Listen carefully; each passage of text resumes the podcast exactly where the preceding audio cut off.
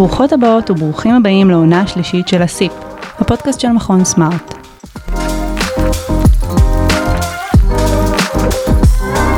ברוכים הבאים, ברוכות הבאות לפרק השישי של העונה השלישית של הפודקאסט של מכון סמארט. בעונה הזאת אנחנו מנהלים דו-שיח מעמיק עם חוקרים וחוקרות במחלקה לתקשורת ועיתונות באוניברסיטה העברית, על נושאים שעולים מתוך המחקר העכשווי שלהם. אני יואל בוטוויניק, והפעם נמצאת איתנו פרופסור לימור שיפמן. לימור היא חוקרת מדיה דיגיטלית ותרבות פופולרית. השיחה שלנו היום תתמקד בתוצרים המרתקים של קבוצת המחקר Digital Values, The Construction of Values in Digital Spheres. מדובר בקבוצת המחקר בינלאומית בהנהגתה של לימור, שנתמכת על ידי מועצת המחקר האירופית, ה-ERC, ושמטרתה להבין ולהציג את תהליך הבנייה של ערכים ב ובאמצעות רשתות חברתיות. שלום לימור. שלום. כיף שאת כאן. אה, ואני רוצה לפתוח עם תיאור של סצנה מחיי אה, היומיום הטכנו-דיגיטליים שלנו, שכנראה מוכרת לכולנו יותר מדי טוב. אנחנו נכנסים לרשת החברתית המועדפת עלינו בבוקר של הראשון לינואר, ואנחנו גוללים וגוללים את הפיד שלנו דרך כמות אינסופית של פוסטים שעוסקים כולם בדבר אחד, החלטות והתחייבויות לשנה החדשה. אחד יצהיר שמהיום הוא הולך לחדר כושר שלוש פעמים בשבוע, השנייה תרשום שזהו, השנה היא מתחילה תואר שני, אחר יעזור אומץ לחפש זוגיות וכולי וכולי. כמובן, הז'אנר של החלטות לשנה החדשה לא התחיל ברשת החברתית. הציון הסמלי והתרבותי של התחלת שנה חדשה מנקז אליו מאז ומעולם, מטבע הדברים, גם תקוות להתחדשות ומוטיבציה קונקרטית לממש אותם. אבל מה שאת, לימור, וקבוצת המחקר מחדדים, באחד המאמרים שפרסמתם לאחרונה, זה את האופי הטקסי והייחודי שמעניקה הרשת החברתית להחלטות האלה, ובייחוד לפומביות של ההחלטות האלה. אחת הטענות המעניינות במחקר הזה, היא שהחלטות שנה חדשה, ובמיוחד הדרך שבה מנסחים אותן בפלטפורמות השונות, מבטאות טווח ערכים מסוים, כן? מה שאני רוצה להשיג הוא כנראה דבר שאני מאמין בו כערך. ובתהליך איסוף הנתונים בעצם הערכים האלה לא נפלו אצלכם על חלוקות קלאסיות אולי של תרבות מערבית מול תרבות אחרת, מזרחית לדוגמה, אלא הרשתות החברתיות גרמו לגרידים ערכיים קצת שונים להופיע. גרידים שנעים על צירים כמו פומביות מול פרטיות, או קבלה עצמית מול שיפור עצמי. אז אני אשמח שנתחיל להבין ביחד מה זה בדיוק אומר ומה המשמעות של כל זה, ואולי נתחיל בבסיס, איך מגדירים ערך תרבותי ואיך חוקרים אותו. וואו, שאלה קשה. טוב, אז אמ, אני אתחיל מערך, אולי בעקבות נטלי הייניק, שהיא האם התיאורטית המייסדת מבחינתי של המחקר שלנו, אנחנו מסתכלים, יכולים להסתכל על ערכים בשלוש צורות. כן, אז יש, הייניק אומרת שיש ככה, יש value as worth, זאת אומרת, יש המיקרופון הזה שאני מדברת דרכו שווה 200 דולר, נגיד, אוקיי? זה, זה הדבר הכי פשוט שכלכלנים מדברים עליו, ואנחנו שמים אותו קצת בצד. אחר כך יש uh, value as object, אותו דבר שאני מעריכה. אז אני מעריכה אומנות, אני מעריכה משפחה, אני uh, מעריכה נאמנות. Uh, זה איזשהו דבר שאני באופן עקבי חושבת שהוא חשוב, מוצאת בו ערך, uh, הוא משמעותי בעיניי. ואחר כך יש value as principle. זאת אומרת, לא רק שאני חושבת שנאמנות זה דבר חשוב, אלא גם זה איזשהו עיקרון מנחה שאני שופטת לאורו אנשים. אז אם יש אדם נאמן, אני אשפוט אותו לחיוב, אם יש אדם לא נאמן, אני לא אשפוט אותו לחיוב. ובעצם אלה שלוש הרמות של ערכים שאנחנו מתעסקים איתם במחקר, כאמור יותר עם השתיים האחרות. אמ, כאשר מה שמעניין אותנו, זה לא ערכים שעד היום חקרו בעיקר ערכים כאמונות, כמה שיש לאנשים בראש, אלא ערכים כפעולה חברתית. זאת אומרת, מה שמעניין אותנו זה להבין איך ערכים נבנים, איך אני מבטאת ערכים, אה, או לא מבטאת ערכים, אה, ברשתות חברתיות. את חושבת שיש אולי הבדל, זאת אומרת, ברמת, ה, ברמת האונתולוגיה אולי של הערכים, זאת אומרת, ברמת הערכים עצמם, בין ערכים שהם סוג של אידאה כזאת, מנותקים יותר, כמו שאמרת, לבין כאלה שנבנים ברשתות חברתיות? אני חושבת שאי אפשר באמת להפריד, ואני חושבת ש... חשוב לחקור מה שיש לפני האנשים, התוכן שהאנשים צורכים אותו, ולהבין איזה סוג של ערכים משתקף בו, כי בסופו של דבר הערכים האלה מחלחלים לדרכי החשיבה שלהם ושוב לביטויים שלהם. אז הניסיון הזה להפריד בין הבאמת מה יש לאנשים בראש, לבין מה שהם מבטאים ברשתות, בעיניי הוא טיפה חסר תקווה. וחסר תוחלת, ומה שמעניין אותנו לבדוק שוב במחקר הזה, זה מה אנשים עושים, מה אנשים מראים, איך אנשים בונים ערכים. זאת אומרת, זאת גישה בעצם יותר סוציולוגית לדבר הזה. זאת אומרת, במקום לבחון, אם נלך על הדוגמה של הנאמנות, שוב, אז אה, במקום לבחון את הגבולות, לדוגמה של אה, נאמנות במקרה הזה או במקרה הזה, אלא לבחון כיצד אנשים מתנהגים כשיש להם בראש את הערך של נאמנות. מה אנשים אומרים על נאמנות? איך אנשים מבנים את הערך? זה מחקר על הבניה בעצם. איך נכון. אנשים מבנים את הערך של נאמנות, או של חופש, או של אסתטיקה, או של כוח. איך הם מבנים את הערכים האלה כשהם מדברים ברשתות חברתיות, כשהם מפרסמים תמונות ברשתות חברתיות. זאת אומרת, הערכים יכולים להתבטא בהרבה מאוד דרכים, חלקן גלויות וחלקן סמויות יותר, ומה שאנחנו מנסים לעשות במחקר, זה לייצר איזושהי גם מסגרת אה, אה, מתודולוגית, זאת אומרת, גם, גם כלי עבודה, וגם אחר כך תיאוריה שמסבירה את הבלגן הזה. איך אתם, איך אתם בעצם קובעים את הסל הזה של ערכים במהלך המחקר? אוקיי, okay, אז המחקר הזה אה, מיוחד בזה שהוא מחקר אינדוקטיבי, זאת אומרת, אנחנו לא קובעים מראש סל של ערכים. אנחנו מסתכלים על הרבה מאוד תוצרים של מדיה חברתית, אנחנו מראיינים אנשים, ראיינו אנשים מחמש מדינות, שהן חמש המדינות של המחקר שלנו, ואנחנו בעצם מנתחים בעצמנו ושואלים אנשים איזה ערכים הם רואים בתוך תוצרים של מדיה חברתית, כשאנחנו מנסים אה, להתייחס למגוון רחב ככל האפשר של תוצרי מדיה חברתית. עכשיו, כמובן שלהגיד מדיה חברתית זה להגיד העולם, זאת אומרת, זה כל כך גדול, זה כל כך כאוטי. אז מה שאנחנו מנסים לעשות במחקר הזה, זה לעבוד עם המיינסטרים של המדיה החברתית, עם ז'אנרים שהם מאוד מאוד פופולריים, כמו beauty tutorials או כמו political commentary, ולנסות להבין איזה ערכים הם משקפים, אמ, גם כפרקטיקה של, של מה שאנחנו עושים בתוך קבוצת המחקר של חוקרים מחמש מדינות, וגם מה שאנשים מהמדינות האלה אומרים, הערכים שהם מזהים בתוך התכנים, ובעצם אנחנו מייצרים תיאוריה של ערכים שהיא תיאוריה מלמטה. לא התחלנו עם איזשהו סט של ערכים שיש במחקר. גם אחד הדברים שאנחנו עושים במחקר, שהוא בעיניי חשוב, אנחנו מפרידים בין ערכים שהם ערכים בסיסיים של איך אני חושבת העולם צריך להתנהל, למשל שוויון או חופש, וערכים שאנחנו קוראים להם communicative values, שזה ערכים ביחס לתקשורת. כי אחת הטענות שלנו שהמדיה החברתית מבנה ערכים ביחס לתקשורת עצמה, למשל הערך של אותנטיות, הערך של sharing, זה ערכים שמתייחסים לאיך אני צריכה לתקשר עם אנשים אחרים, וגם הם מאוד מרכזיים ברשתות חברתיות. אז אה, מעניין, קיצור זה, בלגן זה ומלמטה. כן, כי, כי בעצם עובדים עם המון המון סטים של הגדרות לכל מיני סוגים שונים. לפעמים אתם רואים חפיפה לפעמים בין ערכים ובין הגדרות שונות? אנחנו מנסים, זאת אומרת, אחת המטרות של המחקר היא לייצר איזשהו ספר קידוד, זאת אומרת, איזשהו מסגרת אחת שבה ערכים מאוד שונים, מתוך ז'אנרים מאוד שונים, אנחנו מכנסים אותם למקום אחד. זאת אומרת, בסופו של דבר כן יש לנו רשימה של ערכים וערכים תקשורתיים, והרשימה הזאת היא איזושהי בסיס שלאורה אנחנו שופטים תכני מדיה כאלה ואחרים, ואנחנו יכולים לראות למשל שבביוטי טוטוריאלס, מתוך הרשימה של ה-30 ערכים, אנחנו מוצאים רק עשרה. אבל זו איזושהי רשימה בסיסית אה, שעוזרת לנו אחר כך למפות תכנים, וגם תכנים בחמש שפות, כי אחת המטרות המרכזיות של המחקר היא בעצם להבין האם הרשתות החברתיות שהן גלובליות מייצרות איזשהו גריד, כמו שאמרת, יותר דומה של ערכים, שפתאום אנשים ביפן ואנשים בגרמניה, אנשים צעירים, מבטאים ערכים דומים דרך אה, תכנים שהם מייצרים ביוטיוב. את חושבת שההפרדה הזאת בין ערכים שהם נוגעים יותר לאיך שאני חושב שהעולם צריך להתנהל, אולי ערכים שמגיעים אליי גם ממקורות אה, אחרים מאשר הרשת החברתית, כנראה מגיעים אליי ממקורות אה, קודמים, ואולי יסודיים יותר מהרשת החברתית, כמו משפחה, דת, מסורת, חברה וכולי, לבין הערכים שנבנים או, או עוברים דרך רשת חברתית. האם יש הפרדה בין, בין הדברים האלה גם ברמת הפלטפורמה? זאת אומרת, ערכים לגבי איך העולם צריך להתנהל, בהכרח לא יגיעו דרך הרשת החברתית, או אולי עדיף שלא יגיעו דרך הרשת החברתית. הם מגיעים גם וגם. זאת אומרת, אנשים חוש... לומדים על טוב ורע היום, גם דרך ההורים שלהם, גם דרך בתי הספר שלהם, אבל בטח ובטח דרך רשתות חברתיות. עכשיו, לא כל הערכים הם גלויים, למשל אסתטיקה, או עושר. זה ערכים שהרבה פעמים אנחנו מוצאים אותם מבוטאים. עושר עם א', כן. עושר עם עין דווקא. אה, עין. עין, כן, עושר עם עין כערך. הרבה פעמים אנחנו... מוצאים אותם מבוטאים באמצעים ויזואליים ולא באמצעים מילוליים. אבל זה לא אומר שהם לא מבוטאים ברשתות חברתיות.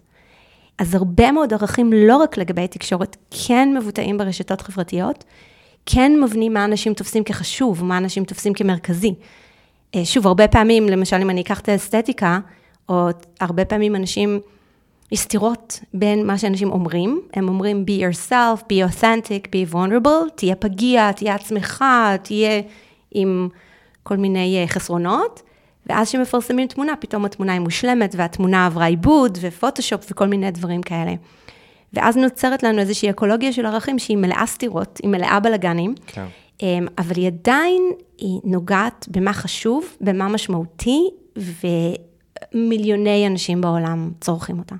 האם את חושבת, בהינתן ההפרדה הזאת בין ערכים שאולי נמצאים בחוץ, שמגיעים ממסורת ומדברים אחרים, לבין ערכים שנבנים ועוברים דרך רשתות חברתיות, אולי אנחנו חיים בזמן...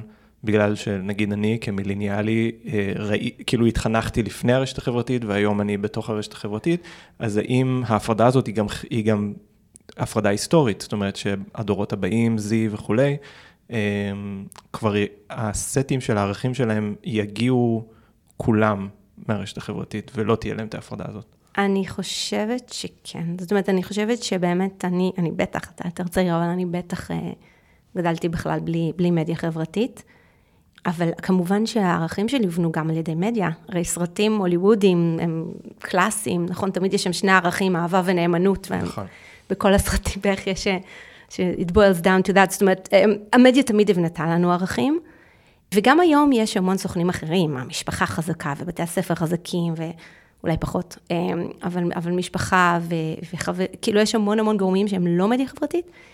אמ, אבל זה מאוד נכון בעיניי שמגיל מאוד צעיר המדיה החברתית הופכת להיות סוכן מאוד מרכזי בהבניה של מה חשוב, מה ראוי, איך להתנהג, וזה הופך להיות יותר ויותר מרכזי, וגם באמת ההבחנה הזו בין offline ל online הופכת להיות בלתי אפשרית. נכון.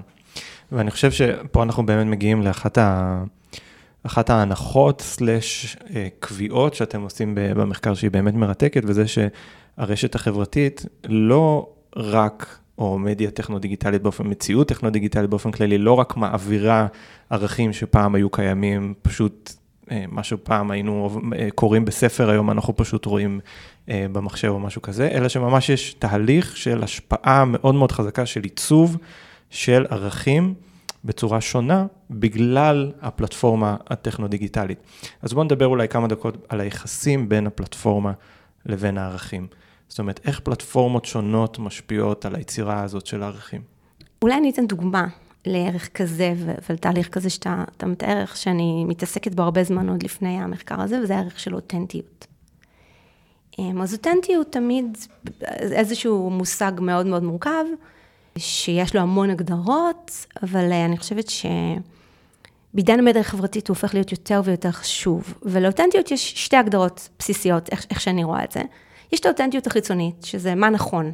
במובן האובייקטיביות המדעית, אוקיי? אנחנו עכשיו יושבים באולפן, אפשר לבדוק את זה אובייקטיבית, האם אכן אנחנו יושבים באולפן, שני אנשים ומקליטים, ואין פה מאה איש, אוקיי? זה אותנטיות במובן החיצוני. ויש אותנטיות פנימית, שהיא ה... האם מה שאני אומרת מבטא את האני שלי באמת. I'm true to myself, אוקיי? Okay? וזו אותנטיות אחרת. עכשיו, שנים שני סוגי האותנטיות האלה היו, היו קיימים בעולם, נכון? מוזיקה, האומן אותנטי לעצמו או לא אותנטי לעצמו, אה, ציור אותנטי במובן הזה של מזויף או לא, זאת אומרת, הם היו קיימים. אבל המדיה החברתית, מה שהיא עושה, היא, היא מכנסת הרבה פעמים את שני סוגי האותנטיות למופעים, מאחדת אותם. למשל, קמפיין כמו MeToo, הרבה מאוד קמפיינים, מה שהם באים ועושים זה גם להגיד משהו על העולם, וגם להגיד משהו על עצמי ועל הפנימיות של עצמי ועל הרגשות של עצמי. כשהאותנטיות הזאת של אני מבטאת את עצמי, אני מבטאת מה חשוב לי, הופכת להיות יותר ויותר חשובה. ובשלבים מסוימים הייתי אומרת, הסכנה היא שהיא תהפוך להיות הדבר המרכזי החשוב, מה אני מרגישה, ואנחנו נזנח את העובדות ונזנח את האותנטיות החיצונית, כי מאוד מאוד חשוב אה, מה אני מרגישה, איך אני חווה את הדברים. וזה כמובן זולג גם לפוליטיקה, לפוליטיקאים שמשקרים על העובדות החיצוניות, כי הם אותנטיים, הם עממיים, הם יכולים ככה ל... ל לבטא את עצמם. אה, וזה בעצם נוצר בגלל הפלטפורמות אני מאמינה, בגלל האופי של הפלטפורמות החברתיות וה... וה הדרך שבה אינדיבידואלים מבטאים את עצמם והערך הזה של ביטוי עצמי שהוא מאוד מאוד חשוב. אבל כמובן שיש הבדל בין פלטפורמות שונות, נגיד בטוויטר יש ערכים אחרים קצת מאשר באינסטגרם, אז כאילו יש את המדיה החברתית בכלל, שבעיניי הערך של אותנטיות מאוד מאוד חשוב בה, ובכל פלטפורמה יש דגשים אחרים קצת. אז אולי נצלול רגע, לפני שנצלול פרטנית, לפני שנעשה את הצלילה עמוקה יותר פרטנית לפלטפורמות שונות, מטוויטר, אינסטגרם, פרדס, נדבר רגע איך בכלל הקונספט של אה, מדיה חברתית ואיך שהיא פועלת בעשורים האחרונים, משפיעה באמת, נגיד, הופכת, עושה התכה בעצם של שני מובנים של אותנטיות לכדי דבר אחד. איך זה קורה?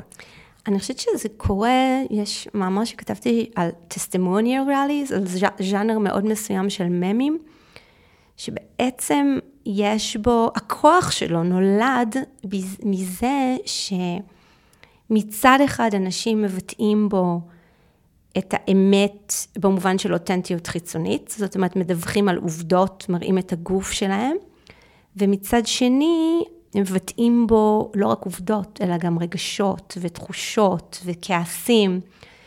אה, וזה מייצר התכה של שני המובנים האלה, זאת אומרת, הקמפיינים המימטיים האלה, שבהם כל אחד מבטא את הקול שלו, יש בהם בעיניי ערך מאוד גדול, ושוב, אני חושבת שברגע ששני המובנים של אותנטיות אה, משתלבים אחד בשני, אז אין בזה שום בעיה. הבעיה היא ברגע שהם מתחילים להיפרד, וברגע שה... האותנטיות הפנימית ולבטא את עצמי הופך להיות הדבר הכי חשוב, ואנחנו שוכחים את ה... את העובדות. את העובדות. אחת הדוגמאות שככה אני מוצאת מאוד משעשעות, אה, טים האנט, שהיה זוכה מאוד מכובד בפרס אה, נובל, אמר באיזשהו כנס לקידום נשים במדע, Uh, three, pe- three things happen when women are in the lab. They fall in love with you, you fall in love with them, and when you criticize them, they cry. והוא ממש אמר את זה באיזשהו כנס, ואם זה היה לפני עידן האינטרנט, אז נשים היו עושות הפגנה, כותבות מכתבים למערכת, אבל זה עידן הדיגיטלי, אז מה שהם עשו היה לייצר מם. והמם הזה נקרא Distractingly Sexy, ונשים צילמו את עצמן במעבדות שלהן. כל אחת במעבדה שלה, לבושה בגיר ככה של מדענית, עם כל מיני כתובות כמו I fell in love with my microcentrifuge, typical woman in the lab, וכל מיני דברים כאלה. ומה שזה מייצר זה בדיוק את המפגש בין שני סוגי האותנטיות, כי זה מראה את הנשים בתוך המעבדות שלהם, הנה זה אני, זו המעבדה שלי, ככה אני נראית, זה הגוף שלי. אבל זה גם כמובן מבטא אותנטיות פנימית. המהות הפנימית שלי זה להתנגד לזה, יש לי חוש הומור, אני...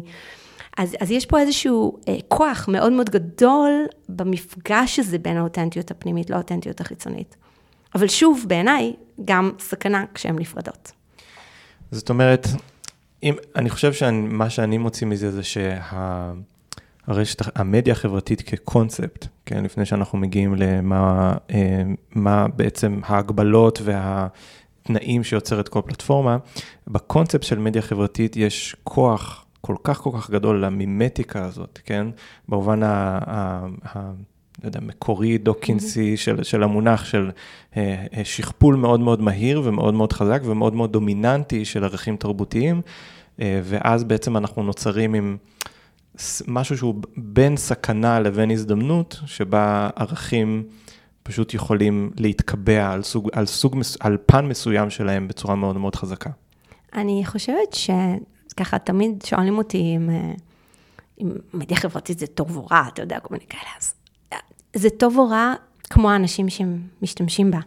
כן. אמ, זאת אומרת, כן, יש, אה, יש הזדמנויות ויש סכנות, וגם אסור לשכוח שכמה שיש למדיה חברתית כוח, בסופו של דבר, כן, אנשים שמגיעים מתרבויות שונות מביאים את התרבויות האלה פנימה, ואנחנו כן רואים הבדלים בין מה שאנשים עושים בגרמניה ברשתות חברתיות למה שאנשים עושים ביפן. זאת אומרת, זה לא שזה משטיח לחלוטין את העולם, אבל אתה אני חושבת, מאוד צודק בהבחנה, שכן, יש הרבה כוח לרשתות עצמן, לפלטפורמות עצמן, בדרך שבה הערכים מתעצבים, גם באופן גלוי וגם באופן סמוי.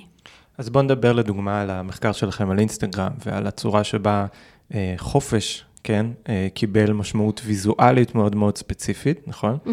אז זה נראה לי אה, case study ממש מעניין כדי לבחון איך החופש הפך להאשטג, ההאשטג הפך לכמות מסוימת מאוד של תמונות ואסתטיקה מאוד מסוימת, ובתהליך מאוד מאוד מהיר, אנחנו נמצאים היום עם מציאות שבה אנחנו מזהים בין חופש לבין תמונה אסתטית מאוד מאוד מסוימת. כן, אז אני מאוד הופתעתי מהמחקר הזה, כי אנחנו התחלנו, המחקר נקרא What does freedom look like? hashtag freedom.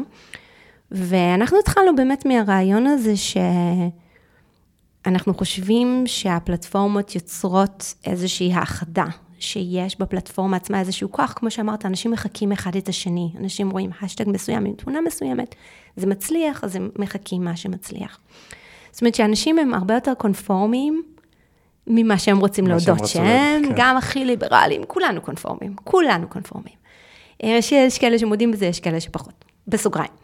אז אנחנו ככה יצאנו למסע הזה ואמרנו, בואו ניקח השטגים מאוד מאוד, אה, מילות ערכים מאוד רחבות, אה, כמו freedom, כמו compassion, כמו um, strength, כמו health, וננסה לראות איזה תמונות, איזה דימויים ויזואליים אנשים מצמידים להם כשהם מעלים אותם לאינסטגרם. וכשאני אומרת ככה לאנשים מהדור שלי, איך נראה פרידום, אז הם אומרים לי צ'ה גווארה, או כל מיני כאלה דברים. כשאני שואלת אנשים בני 20 איך נראה פרידום בכיתה, הם אומרים לי, אדם לבד בים. ומה שאנחנו מצאנו באינסטגרם, זה שבאופן מובהק, פרידום מקושר לאדם לבד, הרבה פעמים בחופשה, לבד בטבע, לבד בנוף. וכל הערכים הגדולים האלה שאנחנו ככה חקרנו, כמעט כולם מצטמצמים לאיזשהו סט של אה, ויזואליזציות שאנחנו אה, יכולים לכנות אותה בשם aestheticized consumption. זאת אומרת, זה דברים, זה דימויים ויזואליים מאוד אישיים של האינדיבידואל ולא של האינדיבידואל כחלק מחברה. הרבה פעמים הם קשורים לאיזושהי צריכה או לאיזושהי צרכנות. ועל הערכים שמאוד קשורים לאינסטגרם, ולמטרות של אינסטגרם, ולאיך אינסטגרם עובדת. אז כן, אז יש פה איזושהי היצרות של המילים הנורא נורא גדולות האלה. שזה כמובן לא אומר שאין freedom ברשתות חברתיות, ושאתה מסתכל על השטגים אחרים יותר ספציפיים, נגיד Black Lives Matter, או לא משנה מה, אתה לא רואה דברים יותר פוליטיים. free משהו. כן, או free משהו free למשל, free פל... כן. רואים. אבל כשדווקא זה מאוד מאוד מעניין שהמילים הגדולות האלה בסופו של דבר מקבלים משמעויות שנורא נוחות לפלטפורמה. כי מסחור כן. ואסתטיקה ואסתטיקה מסוימת, זה, זה מה שהפלטפורמה רוצה לקדם. כן, אנחנו כל הזמן, נראה לי בשיחה הזאת, רוקדים על ה... על ה בוא נגיד, על המילים המפורשות ניאו-ליברליזם, כן, גם בצורה שבה, אה, מה שדיברת על האותנטיות, זאת אומרת שזה קשור לסלף ולביטוי עצמי כדבר שהוא, אה, אה, או מימוש עצמי כדבר שהוא עדיף על פני כל דבר אחר, או האידיאל של מימוש עצמי. גם עכשיו סביב הקשר בין הפלטפורמה לזה. אני חושב שנגיע לזה עוד רגע אולי קצת יותר.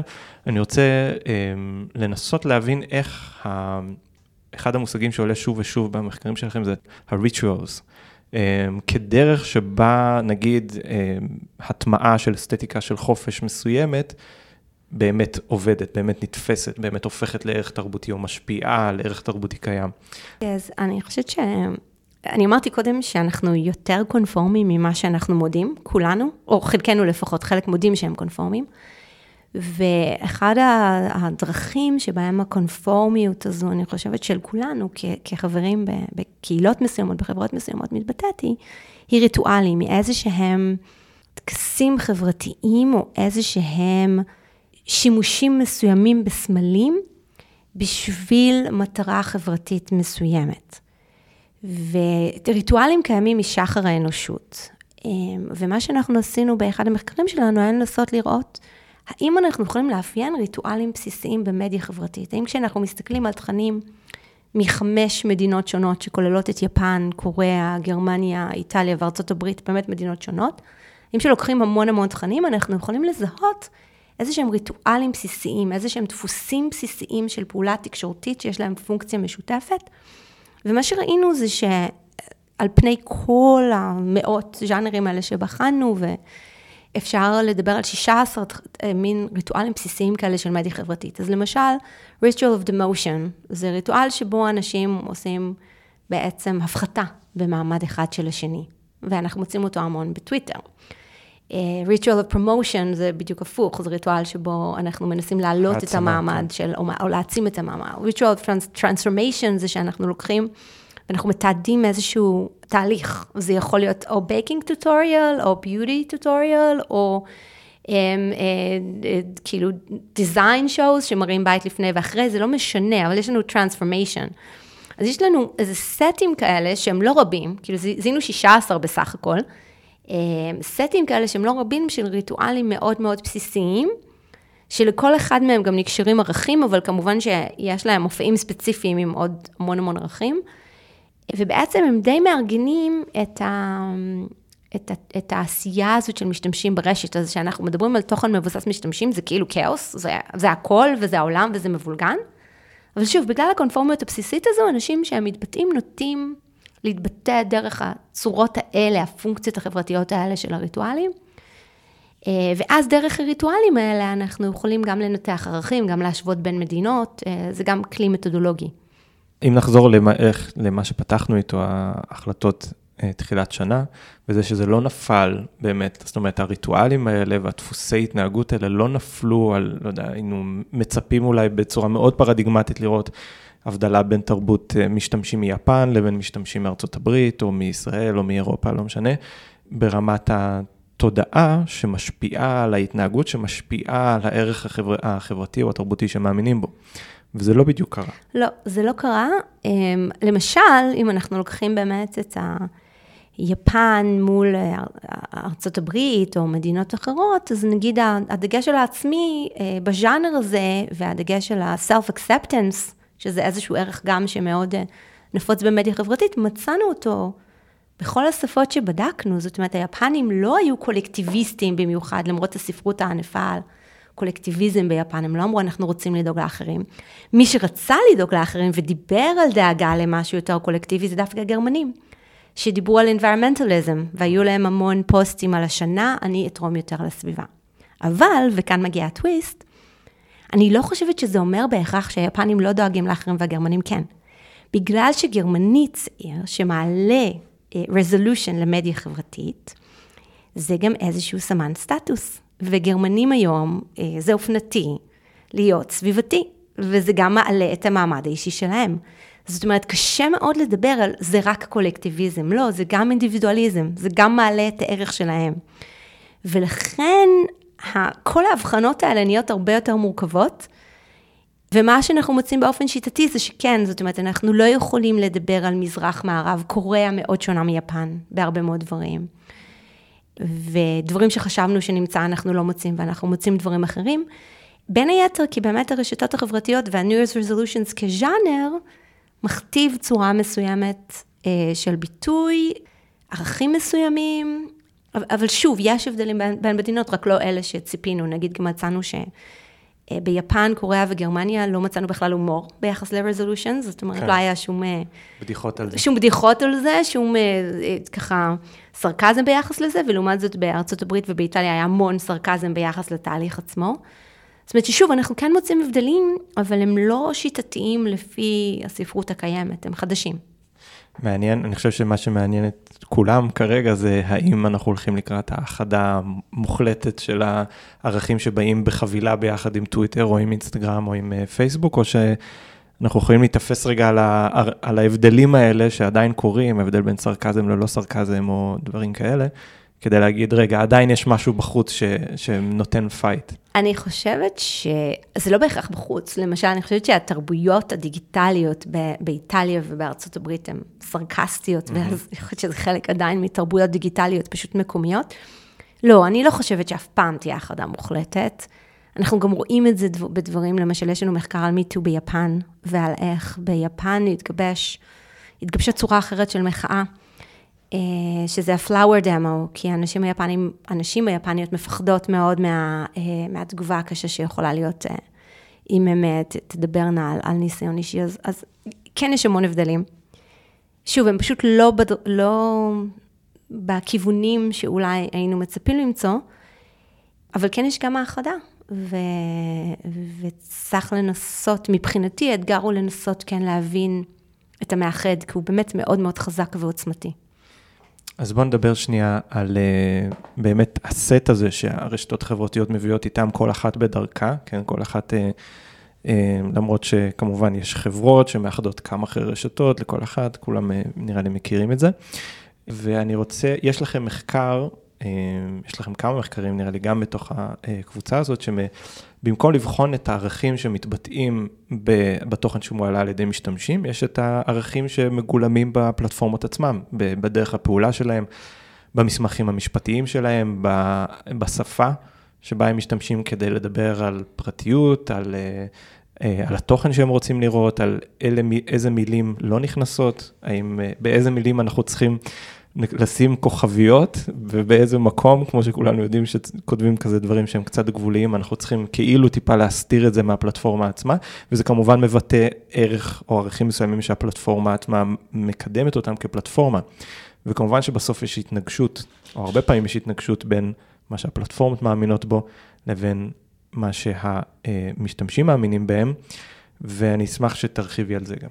אה, אז באמת, אה, זאת אומרת, פרסמנו, זה, זה עבודת דוקטורט של רבקה שלח, מה שהפלטפורמות עצמן עושות, אה, ופרסמנו בינתיים רק מאמר אחד, אבל אנחנו באמת בוחנים גם מה שהפלטפורמות אומרות בפוליסיס שלהם, במסמכי המדיניות שלהם, גם מה שהן עושות בפיצ'רים עצמם, כמו ה-like, comment ו-share, וגם מה שהן עושות כשהן באות להגיד, הנה, עכשיו אנחנו עושות משהו טוב ומעודדות כאלה קמפיינים של הטוב החברתי. אה, מה שמצאנו במחקר שפרסמנו כבר, של, אה, של ה-policies, של המדיניות, הוא שיש חמישה ערכים בסיסיים אה, שהחברות האלה אומרות שהן מקדמות. זאת אומרת שבתוך המדיניות שלהן אנחנו רואים, הן מדברות על expression, והן מדברות על safety, והן מדברות על um, community, על improvement ועל choice. ומה שמאוד מעניין זה שבכל הערכים האלה שהן אומרות שהן מקדמות, יש בעצם איזושהי דואליות. זאת אומרת, מצד אחד הערכים האלה יכולים לתרום לטוב הכללי, אבל מצד שני, בכל אחד מהם גם יש תרומה לטוב של החברה. זאת אומרת שהן אומרות שהן מקדמות expression, כל expression במדיה החברתית גם תורם לשורת הרווח שלהם. זאת אומרת, וערכים אחרים, אה, כמו טרנספרנסי ודמוקרסי וכל מיני ערכים שהיינו מצפים למצוא בפוליסי של רשתות חברתיות, ב... ככה ש, שחיות בדמוקרטיות אה, לא קיימים. אה, וההסבר שלנו הוא שהם לא מועילים להם בהכרח מסחרית, ואולי יכולים גם להזיק. אז כן, אז, אז לפלטפורמות יש איזושהי יכולת מאוד מעניינת ל... לאכול את העוגה ולהשאיר אותה שלמה. להגיד שהם מאמינים בקומיוניטי, אבל בסופו של דבר לנצל את הקומיוניטי למטרות רווח וכולי. ואחת המטרות של המחקר היא לחשוף את זה, לחשוף את, ה... הצביעות המסוימת הזאת. קודם כל זה נראה לי מרתק באמת, ונראה לי שזה מהדהד קצת דברים שדיברנו עליהם אה, עם ניק ג'ון אה, בפרק השני פה, איך ה-infrastructures, כן, התשתיות של הרשתות החברתיות, מרמת ה, איך מעוצב הכפתור החמלה, כן, האייקון של החמלה בפייסבוק, לבין uh, כמה נוח לי להסיר בן אדם מרשימת מעקב או לא. כל, כל הדברים האלה הם דברים שמשפיעים באופן ישיר על הדרך שבה אנחנו מנהלים חברויות או קשרים בין אישיים אה, בחיי היומיום, וכמובן, כשאנחנו מוסיפים מעל זה את הדיון המטה של הערכים, זה כבר הופך להיות uh, דיון מרתק, כי כמו שאמרנו, ההבחנה בין offline ל online הולכת ומטשטשת, ואנחנו יותר ויותר בעצם נבטא את ההתנהגויות האלה שמבוססות על ערכים גם מחוץ אה, לפלטפורמה. ובאמת אנחנו מדברים על uh, infrastructural values, על, על values, על ערכים שנובעים מה-infrastructure עצמו, והוא, והוא באמת משמעותי, והוא גם, אין פה יחסי כוח שוויוניים. זאת אומרת, הפלטפורמות הרבה הרבה יותר חזקות מהמשתמשים. אז אני אחזור רגע לדוגמה של הפילטרים באינסטגרם. אה, ברגע שיש פילטר כפיצ'ר של הפלטפורמות, אנשים ישתמשו בו.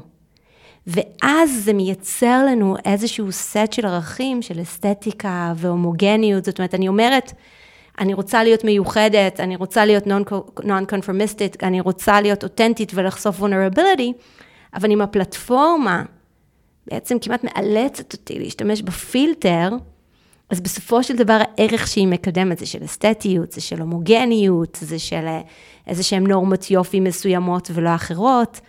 אה, ויש לה הרבה יותר כוח מאשר למשתמש הבודד, אה, בהמון המון המון אה, החלטות, בהמון עוצמתי החלטה. כן, אני חושב שעצם המודעות לדבר הזה היא דבר מאוד מאוד חשוב. כאילו, אנחנו מדברים שבוע וחצי אחרי שהושקעה פלטפורמה חברתית חדשה, ושהשיגה כמה, 100 מיליון משתמשים בשבוע, משהו כזה. ובסוף, אחת, אחד הכלים, אני חושב, החזקים שאנחנו צריכים לדבר עליהם כשאנחנו מדברים על הרשת הזאת, זה להגיד, אוקיי, מה היא מחדשת בתחום של הערכים? מה, איך התשתיות שהיא הניחה, זאת אומרת, ברמת ההצהרה אולי זה היה, הוספנו פיצ'ר טקסט לאינסטגרם, כן? אבל ברור שזה לא רק זה, כן?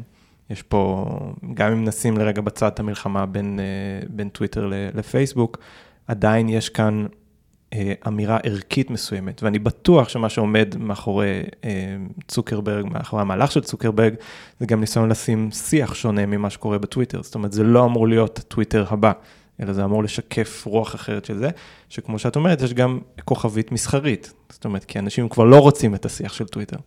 תמיד. אז אני פחות, אני, אני, אני למען האמת אה, לא, לא ממש בקיאה okay. בנבחרי threads, אז אני פחות יכולה לדבר על זה, אבל, אבל כן. זאת אומרת, לחלוטין, מה שאנחנו מנסים לעשות במחקר, זה בדיוק לחשוף את, ה, את ההבנויות האלה, לחשוף את התשתיות האלה, לחשוף את הדרכים שבהן פלטפורמות באופן די עוצמתי אה, מבנות ערכים, אבל גם את הדרכים שבהם משתמשים, שמשתמשים בפלטפורמות האלה, מבנים ערכים בעצמם. אז זה סוג של אה, אקולוגיה כזו, של הבניית ערכים, שהיא מאוד מאוד מורכבת, כי באמת הם גם נבנים באופנים שונים, גם במדינות שונות, גם בפלטפורמות שונות, ואנחנו צריכים איכשהו ל... להגיד משהו על כל זה. אני רוצה שנייה אולי לעשות פאוזה למחקרי, כן, mm-hmm. לפאזה המחקרית של זה, ואולי, אה, כי אני לא יודע אם הקבוצת מחקר הגיעה לשלב הזה בפעילות שלה, ושאול אותך אולי יותר באופן אישי, מה את חושבת שזה, לאן את חושבת שזה הולך? יוצא די הרבה שאנחנו לקראת הסוף של פרקים כאלה מדברים על הפן האקטיביסטי או הפן היותר מעשי של הדברים האלה. אה, ואני חושב שזאת שאלה די מתבקשת, שוב, סביב הקשר המאוד מאוד חזק הזה, אה, שיכול לגרום לקצת לחץ, זאת אומרת, בין התשתיות של הרשתות החברתיות שכולנו מתועלים אליהן, בין אם נרצה או לא נרצה, כולנו שם. כולנו חייבים להיות שם מבחינת עבודה או וואטאבר, ואנחנו מוצאים את עצמנו מתעצבים מחדש כבני אדם שמאמינים בסדרים חברתיים שונים בגלל, ויש המון המון אינטרסים כלכליים שמעורבים בזה, אז איזה סיכוי יש לנו להתערב בתהליכים האלה, לנסות להשפיע על הדרך שבה ערכים תרבותיים מעוצבים היום, גם אם אנחנו לא מגיעים מה, מהצד של הכוח של הרשתות. אני, בעיניי הדבר הכי חשוב זה ידע. זאת אומרת, להבין. המטרה שלי היא קודם כל להבין, והמטרה שלי היא גם להכיר בערכים מסוימים כערכים. זאת אומרת, אחד, אחת הבעיות בעיניי של למשל אסתטיקה, או עושר, או כוח, המון פעמים אנשים לא מתייחסים אליהם כערכים, אומרים, ערכים זה עזרה לזולת, ערכים זה חופש, אסתטיקה זה לא ערך. והדבר הראשון שאני כחוקרת רוצה לבוא ולומר, אם אסתטיקה חשובה לאנשים, והם מבטאים אותה, בין היתר כי הפלטפורמות אולי, אולי מעודדות את זה, אבל, אבל זה כבר נהיה חשוב, אני, אני כבר לא, לא יכולה להבחין. בואו ננסה לחשוב מה, מה אנחנו עושים עם הערך הזה, אם הוא באמת חשוב לאנשים. בואו נכיר בו כערך, ובואו נשאל מה הבלנס בין הערכים השונים. זאת אומרת, מבחינתי הדבר הכי חשוב הוא לחשוף את האקולוגיה הזו, ואז אני יכולה להתקדם הלאה. ואז למשל שאלה אחרת שאני יכולה לשאול היא, מה משותף בין קבוצות שונות? זאת אומרת, האם אני יכולה לקחת את הערך הזה של אותנטיות ולנסות דרכו לגרום לדיאלוג בין קבוצות? אני לא בטוחה, אני עוד לא שם. אבל אני חושבת שבאמת שני הדברים המרכזיים שאותי מעניינים זה א', לחשוף ולהכיר בחלק מהערכים האלה שהם כאילו לא, לא מדברים עליהם כעל ערכים, לדבר עליהם כעל דברים שחשובים לאנשים. וב', לנסות לראות עד כמה באמת אנשים לכאורה שונים הם שונים, או שזה הרבה פעמים פוזיציות, אני נולדתי במקום מסוים, אני צריך לדבר כך, אבל בעצם, בשורה התחתונה, אני לא מאמין בערכים כל כך שונים. את חושבת שיש ערך היום בלעודד אה, offline? מאוד. בגלל אני, זה? אני חושבת שיש ערך גדול בלעודד offline. אני חושבת שאנשים offline מדברים אחרת, יכולה להגיד מהעדויות האישיות שלי.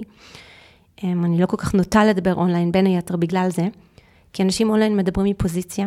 והם מדברים, הם יודעים שכשהם מדברים, הם לא רק משקפים את הערכים, אלא גם את הנורמות של הקבוצה שממנה הם מגיעים. ואז הרבה יותר קשה להודות בשגיאות, להודות בטעויות, כי כל הודעה כזו זה הצד השני תוקף. ו, והאקולוגיה הזאת היא מובילה לזה שלא תמיד אפשר לדבר באופן ש, שמוביל להסכמות. ואני חושבת שיש הרבה מאוד כוח אה, בשיח offline י, בגלל הדבר הזה. אני חושב שהשאלה הבאה המתבקשת, האם אפשר לפתח רשת חברתית שהיא לא כזאת, כן? שהיא לא מבוססת כסף, אינטרסים וכולי וכולי. אמ, זה אולי שיח מאוד cyber space י, 90's אידיאלי, אבל... אה, זה, זה פנטזיה. כן. זה חלום ו, וזו שאלה מעולה. אני חושבת שזה יהיה מאוד קשה, כי שוב, אם אני חוזרת לדבר הזה של הערכים הלא מוכרים, הפלטפורמות הגדולות האלה, שאני מאוד לא מתה עליהן, ויש איתן המון בעיות, הן גם פלטפורמות שמביאות איתן ערכים של הנאה ושל שימושיות, שמאוד קשה לשכפל אותם, שעובדים בלי הרבה כסף, וצריך להיות סופר מתוחכם, ואני אני, אני חושבת שאולי זה תפקיד של האקדמיה, זאת אומרת, זה משהו שמטריד אותי, כי אני, אני לא אוהבת מה שאני רואה. מצד שני, אנחנו לא יכולים להתכחש לזה, שיש להם הרבה כוח משיכה, בגלל האסתטיקה ובגלל השימושיות ובגלל ההנאה שהן מייצרות. אמ, אז, אה, אז נגיד מסטדון, זאת אומרת, יש רשתות שמנסות לעשות את זה והן לא מייצרות את אותה חוויה של הנאה. יידרש מהלך מאוד מתוחכם כדי לנצח את האפיל הזה שיש למפלצות התאגידיות האלה. כן, אני אישית חושב שזה, שהשאלה הרחבה יותר היא איך מייצרים תרבות פופולרית אה, שהיא, שהיא גם fun, אבל היא לא, כאילו כל הפלטפורמות האלה, המחתרתיות שמנסים להקים עכשיו, הרבה פעמים מתהדרות באסתטיקה הנקייה הזאת, החשופה, הלינוקסית כזאת והכל, ולא מבינים שבסוף אנשים לא מחפשים את זה. אנשים מחפשים את ה... אני חושבת שזה חלק מלהיות כנים על ערכים. אז אם הנאה זה ערך, אם הנאה זה ערך, אם אנשים רוצים ליהנות, אם אסתטיקה זה ערך, אנחנו לא יכולים להתכחש לה, אנחנו לא יכולים להגיד, אנחנו רק רוצים להיות צודקים, אנחנו רק רוצים להיות שוויוניים, אנחנו רק רוצים להיות חתרניים, אפשר להגיד את זה.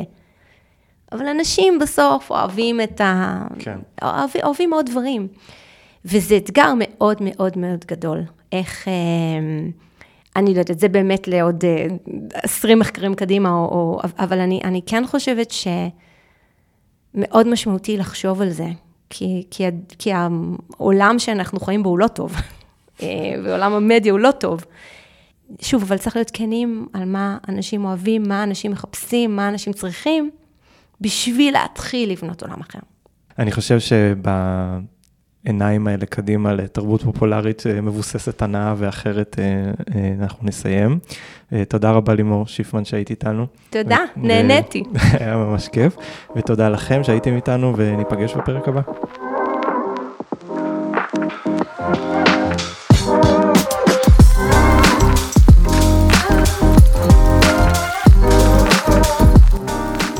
תודה שהייתם איתנו לפרק נוסף של הפודקאסט של מכון סמארט. נשמח שתעקבו אחרינו באפליקציות האהובות עליכם כדי להתעדכן בפרקים חדשים ולחזור לפרקים קודמים.